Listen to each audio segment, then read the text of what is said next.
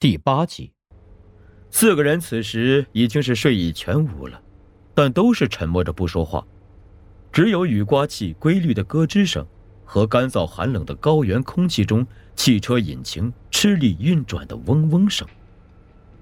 车前窗上来历不明的污迹被清扫干净了，雨刮器却因为卡住了什么东西而停了下来，车里变得越发安静。顾北靠路边停了车，走到车前查看，发现雨刮器与挡风玻璃的缝隙里似乎藏着什么东西。他伸出右手拇指和食指，想把那个东西给粘出来。老宋从包里掏出一张湿巾，摇下车窗递出去。顾北，这血乎乎的，你别拿手直接抓呀。顾北没有接湿巾，他已经徒手把那东西捏在手里。借着车头的灯光，仔细端详起来。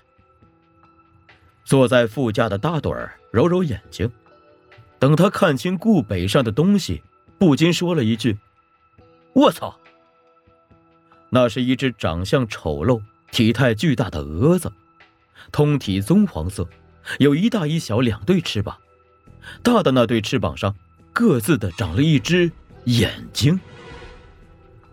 顾北掏出手机，拍了一张蛾子的照片。他把蛾子扔到路边，顺道走到车后小姐。海拔接近三千米的高原公路上，氧气稀薄，冰刀似的夜风烈烈的吹着，尿液带走了不少热量。顾北打了一个寒战，赶紧又钻回了车里。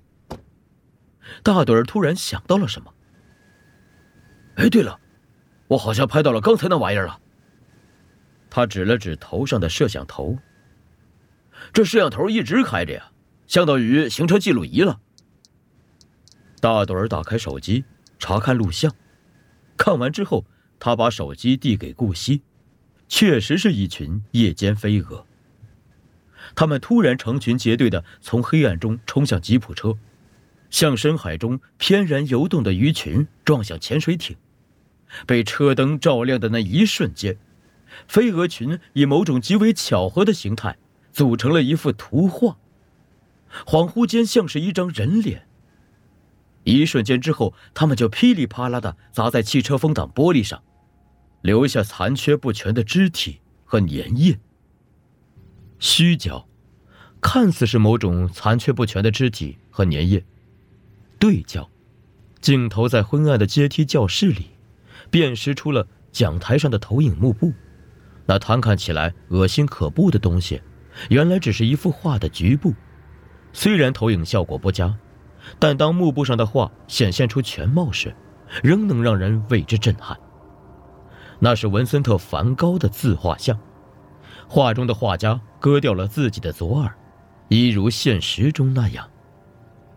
顾惜站在投影光束外的暗影里，向学生们介绍说。一八八一年，二十八岁的梵高开始了绘画创作。一八九零年，三十七岁的他开枪自杀。梵高一生中只留给绘画创作不到十年的时间，其中用来进行印象派绘画创作的时间仅仅四年。但这并不妨碍他成为一个天才的后印象派绘画大师。幕布上的画从自画像换成了麦田群鸦。古希说。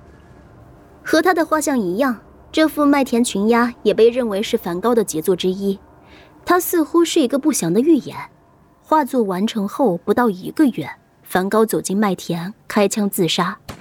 枪声响起，激起群鸦，与这幅画作形成了一种十分诡异的呼应。巧的是，以上画作都创作于梵高生命中的最后两年，也正是他生活在阳光明媚、色彩浓烈的法国南部。却同时饱受精神困扰的时期。梵高的传记里提到，在他开枪自杀的十八个月里，他一直承受着身体和精神上的折磨，胃痛、便秘、幻觉、精神恍惚、记忆汹涌，还有莫名其妙的气愤和迷茫。幕布上的画从麦田群鸦换成了星空。从学生的反应来看，这是他们最熟悉的一幅画了。顾惜点点头，继续说：“大家对这幅星空应该并不陌生吧？然而，很少有人知道，这幅画的诞生与梵高的疾病有着密切的关系。换句话说，如果梵高没有病，那么他可能就创作不出星空。这是人类的幸运，梵高的不幸。按照梵高生前曾经护理过他的一位精神病院护工的说法，梵高在绘画时经常会出现癫痫发作的症状。世界上每一百个人里就有五个人会癫痫发作，这不是什么疑难杂症。然而，正是癫痫画作的身份，让梵高成为绘画史上无可取代、独一无二的一位画家。谁能告诉我，你从这幅画中能够看出什么？学生们窃窃私语。顾惜问：“当你们盯着他看时，是不是感觉到星空中的漩涡在转动，星星在闪烁？”学生们开始大声讨论起来，教室里像飞舞着一群马蜂一样嗡嗡作响。幕布上的画面切换了，依旧是星空，但加上了若干条辅助的曲线。顾惜说：“这是进行过数字化处理的星空。”这些白色的辅助线清晰地标出了流体力学中的序流，也就是说，在梵高的画作中，他有意识的，谁知道呢？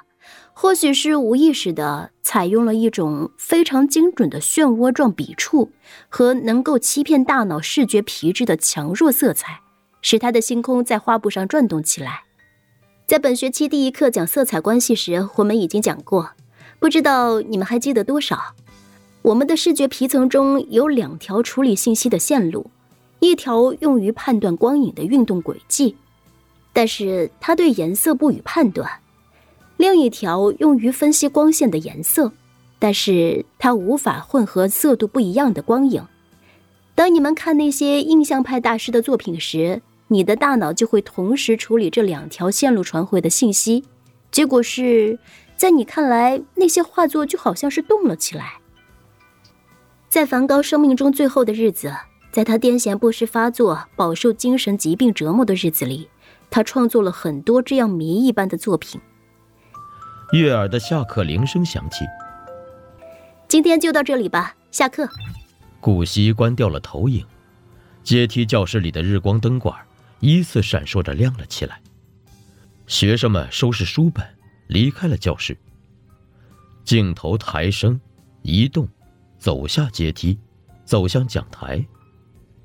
顾惜发现了镜头，露出意外的神色，笑着问：“哎，你怎么来了这样？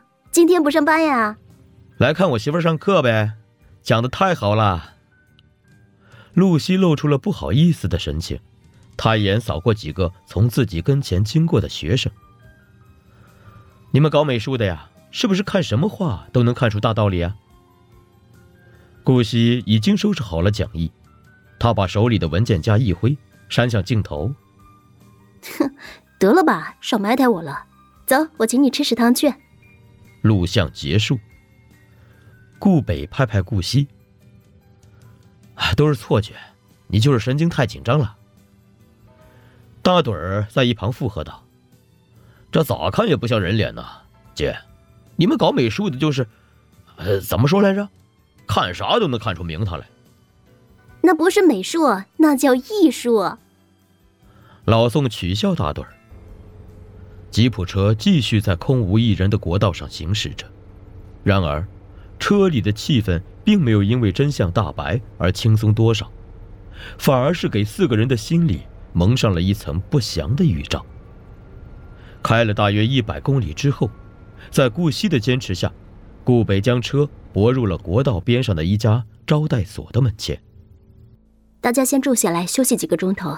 顾惜说：“夜里开车不安全。”招待所老板睡在前台背后的一个值班室里，深夜被叫醒了，他明显有些不快。顾北给老板递了一支甘肃白沙，要了三间房。